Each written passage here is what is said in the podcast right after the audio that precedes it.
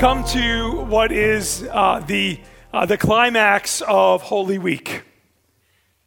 We began by considering that prophetic and historic event last week, looking at Palm Sunday, the day that Jesus entered into Jerusalem, as people cried out, Hosanna in the highest, prophesied by the prophet Zechariah 530 years prior to this event the day that the king would enter into Jerusalem. We saw the crowds cheering his name, waving palm branches, and willing to, to lay down their lives if Jesus would just establish himself as king on the earth to free them from Roman oppression. They were chanting for what they hoped would be a king right there and right then. They cried out, Hosanna, which means save now. But they were so misguided. They were so short sighted. They sought freedom from Roman oppression. But Jesus came to bring freedom from sin, to reconcile man back to God. His mission was far greater than what would have been experienced on this earth at this time. They didn't realize their king, their Messiah, had arrived. Were you there? I mean, that's been the theme that we've been kind of carrying, weaving into the, um, our messaging this last week. Were you there? I don't mean were you here or there in the streets of Jerusalem. I mean, have you found yourself at one time or another like the people who cheered his name, wanting Jesus to do what they wanted Jesus to do when Jesus wanted them to do it? Have you found yourself there sometimes? Hoping that God would meet your immediate need only to realize that there's a bigger plan, a bigger picture that God is working on? As Jesus entered the streets, of Jerusalem, the scriptures record that he began to weep because they didn't realize who was in their midst. They wanted freedom from the oppression of the Roman leadership, not realizing that this king, this Messiah, is the one who would bring freedom for all of mankind, for all of eternity.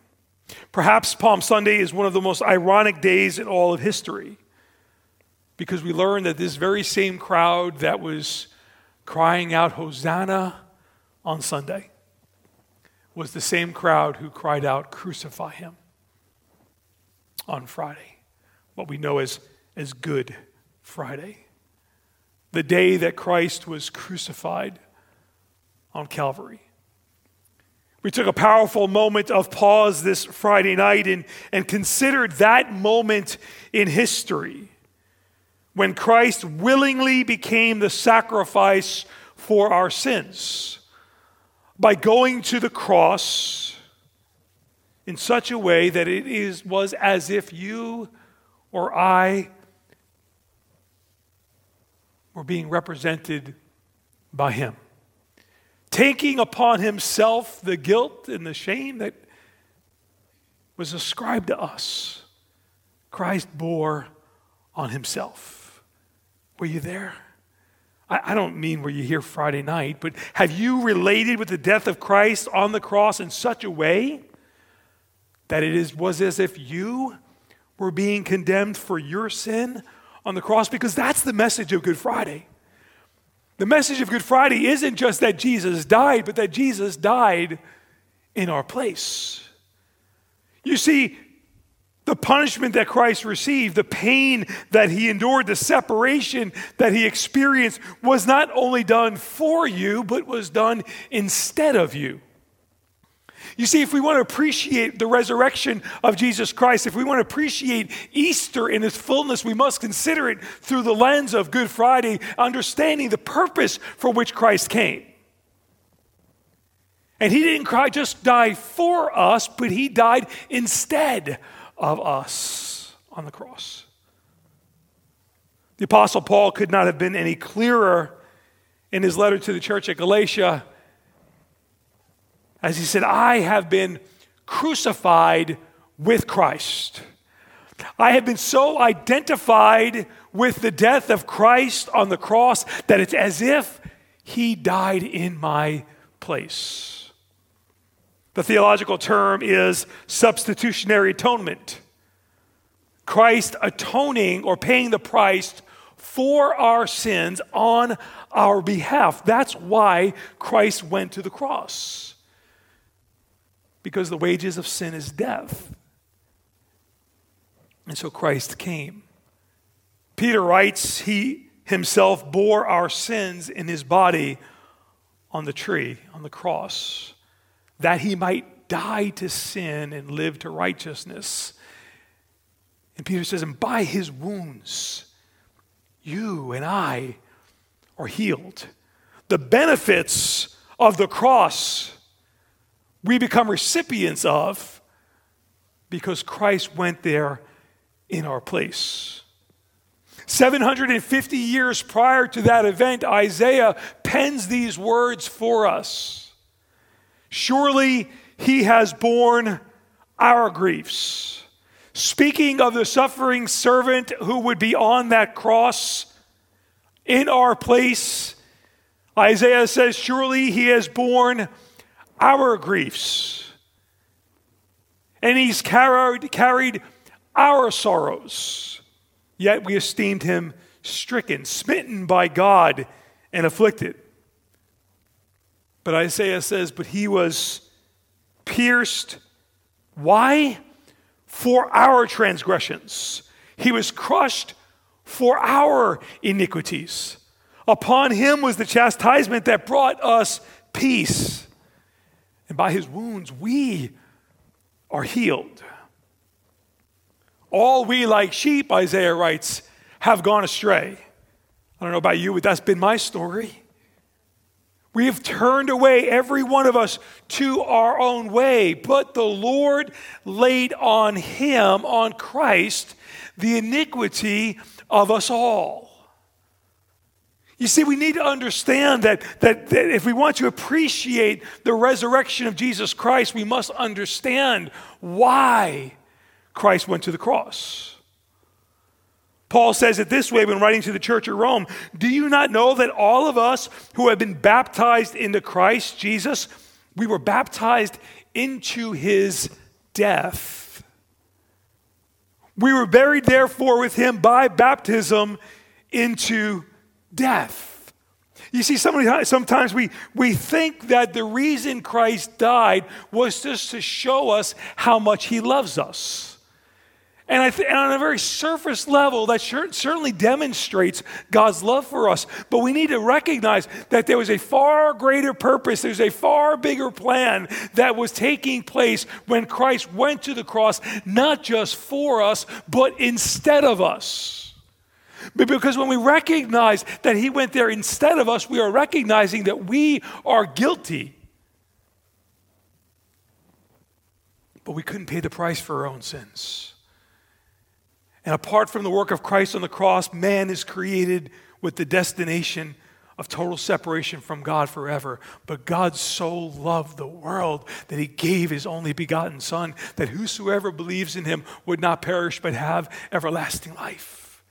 And Christ put in motion for us the ability to be reconciled back to God.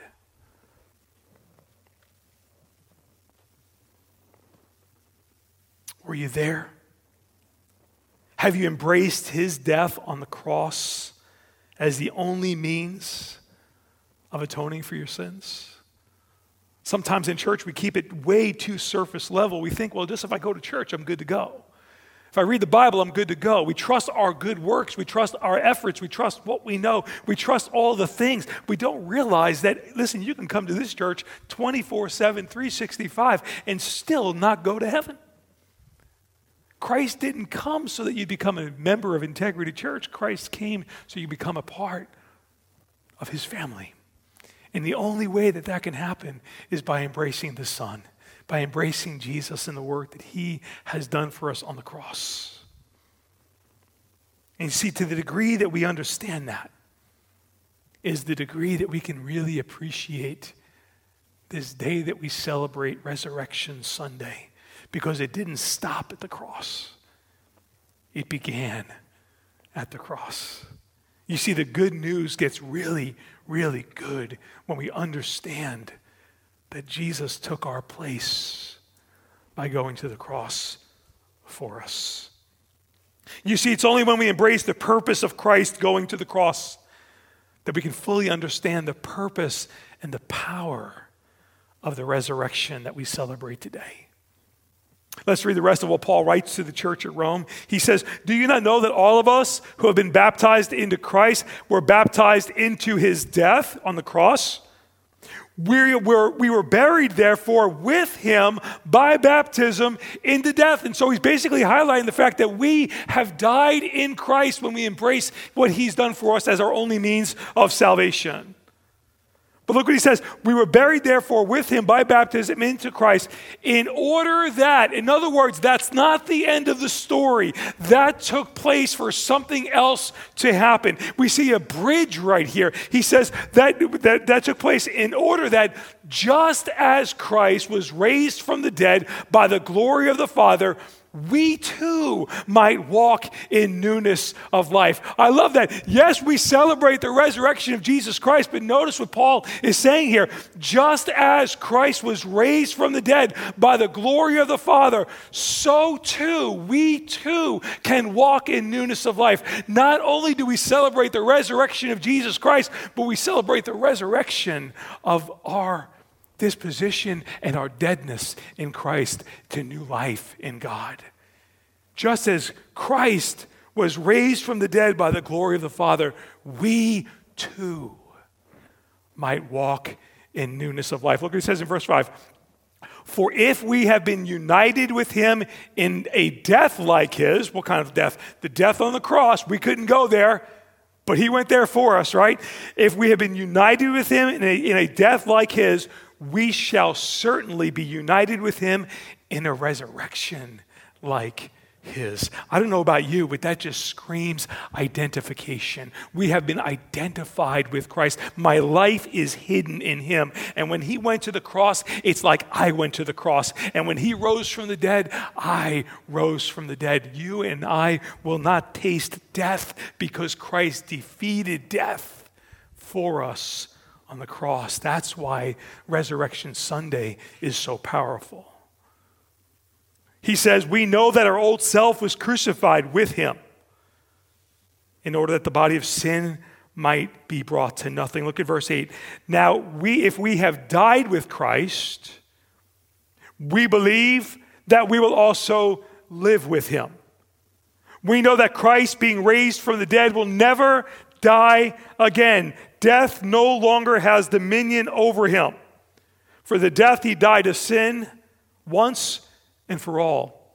But the life he lives, he lives to God. Christ will never die again. And the life that he lives, he lives to God. And let's go back again to where it says there in, in, verse 5 if we've been united with him in a death like his, we shall certainly be united with him in a resurrection like his. Not only do we celebrate his resurrection, but we celebrate the newness of life that we are recipients of because of the resurrection of Jesus Christ. The message of Easter is a message of hope. The message of Easter is a message of life. Jesus said, The enemy, he comes to kill and steal and destroy. And we see that. We see that in the world everywhere we look. We see people who are on the receiving end of the, of the deception and the attacks of, and, and the consequences of sin in the world today. And Jesus said, The enemy, he comes to kill and steal and destroy, but I have come that you might have life and have it more abundantly. Christ came so that we can live the life that God designed for us to live, walking in wholeness and peace with Him. Just as Christ was raised from the dead by the glory of the Father, we too might walk in newness of life. We are recipients of the power of that resurrection because of Christ defeating death. And the disciples had no idea all that was going on. I mean, they just, they were so caught up and blown away by the events that took place on Good Friday. It wasn't until after it all they, they started to realize and understand as the Holy Spirit opened their eyes to the events that took place. They had seen this one who they loved, this one who they walked with, endure the most brutal torture. This one who was the epitome of love. This one who was gentle yet strong, full of truth and grace. This one who had a heart for people. This one who did no vile thing, but demonstrated a heart of love and compassion and mercy and forgiveness. They walked close with this one and they saw him arrested. They saw him beaten. They saw him crucified. They heard him cry out on that cross. They watched him die. They saw him placed in a borrowed tomb. They saw that large stu- stone rolled over the entrance of the tomb. They saw the elite Roman soldiers guarding that tomb with their very lives. All of that taking place on a Friday. As Christ died and the earth became dark and the veil in the temple was torn, chaos was all over the earth.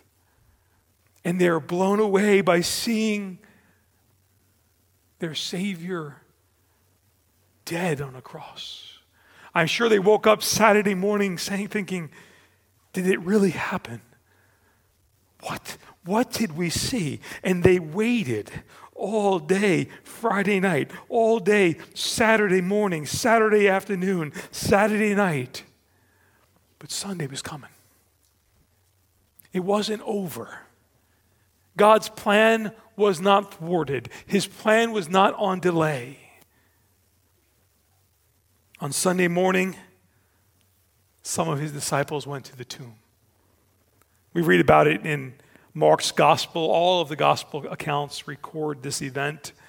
Mark chapter 16 says, When the Sabbath was passed, Mary Magdalene, Mary, the mother of James, and Salome brought spices so they might go and anoint him. And very early on the first day of the week, when the sun had risen, they went to the tomb. And they were saying to one another, Who will roll away the stone for us from the entrance of the tomb? You see, they had no idea that the body was not going to be there. They went with every intention of anointing the body. But the stone was rolled away. Why was the stone rolled away? The stone wasn't rolled away so Jesus can get out. The stone was rolled away so that they could walk in and see that he was not there. And so we see that's exactly what happens. And looking up, they saw that the stone had been rolled back. And it was very large. Historians tell us that that stone was no less than 2,000 pounds. And entering the tomb, they saw a young man sitting on the right side, dressed in a white robe, and they were alarmed. I'm sure they were. And he said to them, Do not be alarmed. You seek Jesus of Nazareth who was crucified, but he is risen. He is not here. See the place where they laid him. And their minds are blown as the body of Jesus is no longer there. And the gospel accounts reveal that they return back to the disciples and they cry out, He's alive! He's alive! He's alive! But the resurrection of Jesus has far more significance than just the reuniting of Jesus with his friends. That moment must have been incredible for his disciples, for his mother, for his friends that were so close to see him again. But this was not just about the reuniting of Jesus with his family and friends. it had far more significance than. Paul writes to the church at Corinth in chapter 15, he says, For I delivered to you as of first importance what I also received that Christ died for our sins accordance, in accordance with the scriptures, that he was buried and that he was raised on the third day in accordance with the scriptures. And that Jesus, that he appeared to Cephas, that's Peter, that he appeared to Cephas, then he appeared to the 12, then he appeared to more than 500 brothers at one time, most of whom are still alive, though some have fallen asleep. And then he appeared to James, and then to all the apostles. Last of all, as to one untimely born, he appeared also to me. Paul is laying the framework for the fact that his resurrection was not some secret that just a select few people knew about, but Jesus' resurrection was very public. People had seen him. When it talks about 500 men, there was never just 500 men that was absent from women and other children. There was always a far more amount of people in the room. This historical account of people seeing Jesus after his death is a matter of historical, undeniable, and undebatable record. This was affirmed by historians who were both followers of Jesus as well as adversaries of Jesus. You see, if you can disprove the resurrection, then all of Christianity folds like a cheap suit. But you can't disprove the resurrection. People have set their lives to try and disprove the resurrection. But the reality is, He is risen. He is risen indeed. Paul continues to write to the church at Corinth. He says, Now, if Christ is proclaimed as raised from the dead, how can some of you say that there is no resurrection of the, of the dead? But if there's no resurrection of the dead, then not even Christ has been raised. And if Christ hasn't been raised, then our preaching is in vain and your faith is, is futile. He's addressing a people who are starting to doubt whether the resurrection really took place. He says in verse 19, if in Christ we have hope in this life only, we are of all people most pitiful. He says, man, if it just stops right here on this earth, we are pathetic. Christ resurrection goes far beyond the arena that we know of as time, but extends to all eternity. But in fact, he says Christ has been raised from the dead, the first fruits of those who have fallen asleep. For as by a man came death, by a man has also come the resurrection of the dead. What is he saying? He's saying when the man that he's referring to, the first one, is Adam. He's saying that in the same way that Adam's disobedience in the garden brought death to all mankind, likewise, one man's obedience on the cross, cross brought life to all. For as in Adam all die, so also in Christ shall all be made alive. The reality of the resurrection, while Christ being the one that we celebrate today, and rightly so, he was the first fruits of the many who will experience the resurrection from death to life. The resurrection was so much more than the reunion of Jesus and his disciples. The resurrection of Jesus Christ secured the fullness of salvation for all who would embrace him. Were you there? Were you there on the journey to the cross in the likeness of his death? The nails that you see in the cross there, they were part of what we did Friday night as people nailed a nail that into the cross that, that, that, that represented themselves, represented their awareness that I belong on that cross. Were you there? Were you there on a journey from the tomb in the likeness of his resurrection. Because if we've been in the likeness of his death, surely we will experience the likeness of his resurrection. All of Christianity rises and falls on the resurrection of Jesus Christ. It is the benchmark of our faith, it is the cornerstone of our confession. And it is the greatest comeback story of all time. He that was dead is alive again.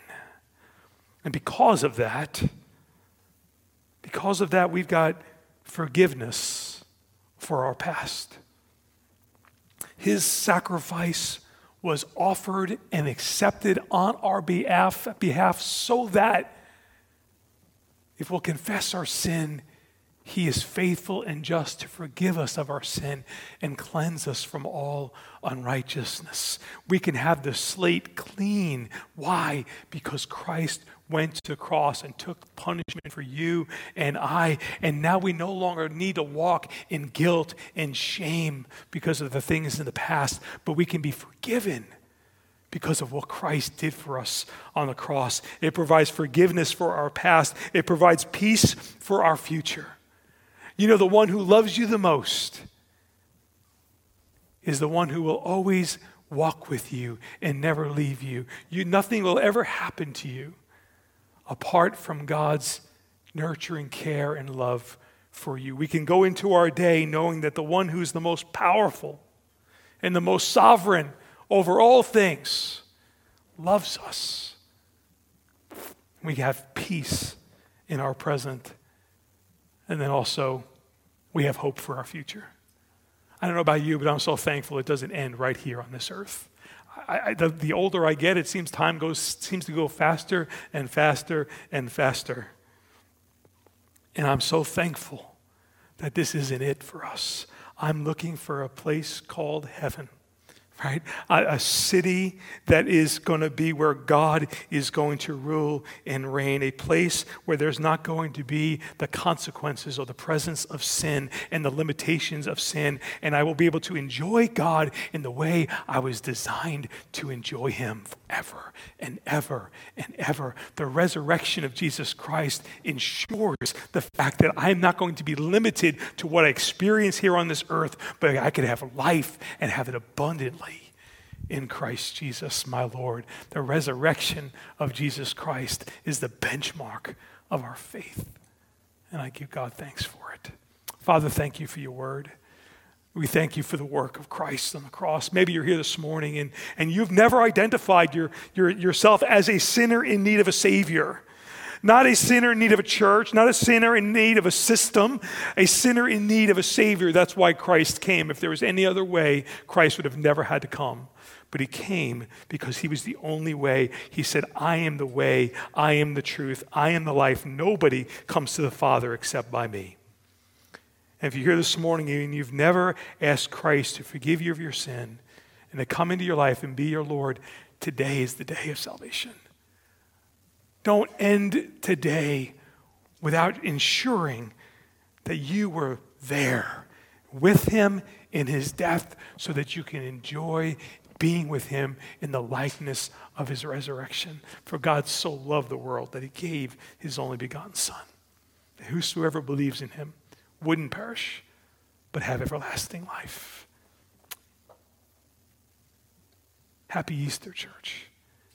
May we go into our day looking at it through the lens of what Christ has done for us. Because when we recognize what he's done for us, Nothing can take our joy away. Amen.